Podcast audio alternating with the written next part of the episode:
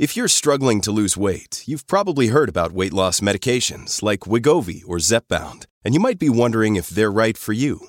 Meet PlushCare, a leading telehealth provider with doctors who are there for you day and night to partner with you in your weight loss journey. If you qualify, they can safely prescribe you medication from the comfort of your own home.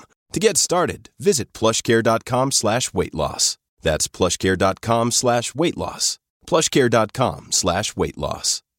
Mom deserves the best, and there's no better place to shop for Mother's Day than Whole Foods Market. They're your destination for unbeatable savings, from premium gifts to show-stopping flowers and irresistible desserts. Start by saving 33% with Prime on all body care and candles. Then get a 15-stem bunch of tulips for just $9.99 each with Prime. Round out Mom's menu with festive rosé, irresistible berry chantilly cake, and more special treats. Come celebrate Mother's Day at Whole Foods Market.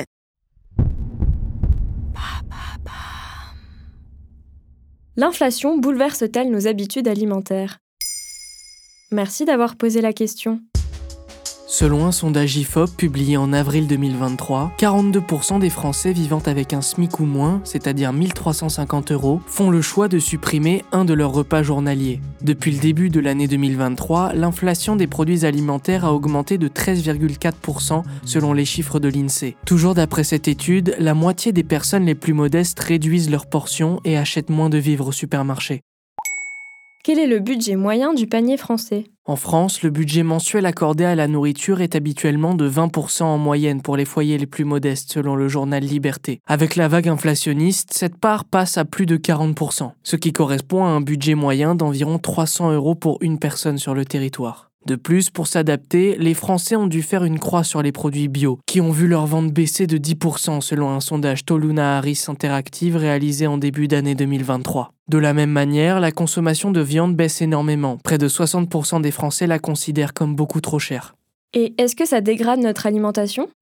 Malheureusement oui. Une étude de l'Observatoire CTLM réalisée en mars 2023 montre que 7 Français sur 10 renonceraient à acheter des produits alimentaires qu'ils jugent essentiels par faute de moyens. Et ce, pour se rabattre sur une alimentation certes moins coûteuse, mais également moins saine, comme les chips, les bonbons ou encore les sodas. De plus, les paniers anti-inflation mis en place par les distributeurs sont jugés comme mauvais pour la santé par plusieurs associations de consommateurs. À ce sujet, Olivier Andro, chargé de mission alimentaire au sein de l'association UFC Que Choisir, dans un article de TF1 Info, évoque Une enseigne, par exemple, dans ses 150 produits, avait proposé pas moins de 8 alcools différents vodka, whisky, rhum, pastis, bière, etc.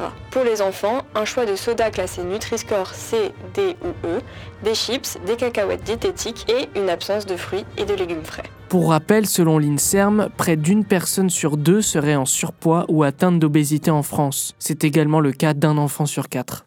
Et quelles sont les solutions mises en place pour lutter contre ce phénomène?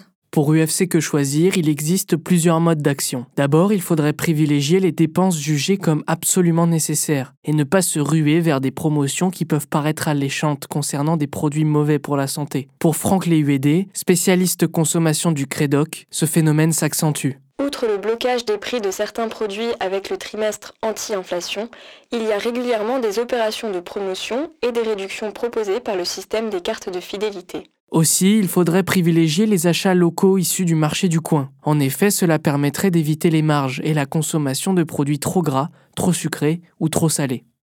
Voilà comment l'inflation bouleverse nos habitudes alimentaires. Maintenant, vous savez, un épisode écrit et réalisé par Samuel Lambrouzo. Ce podcast est disponible sur toutes les plateformes audio. N'hésitez pas à répondre au sondage du jour sur Spotify. Et si cet épisode vous a plu, vous pouvez également laisser des commentaires ou des étoiles sur vos applis de podcast préférés.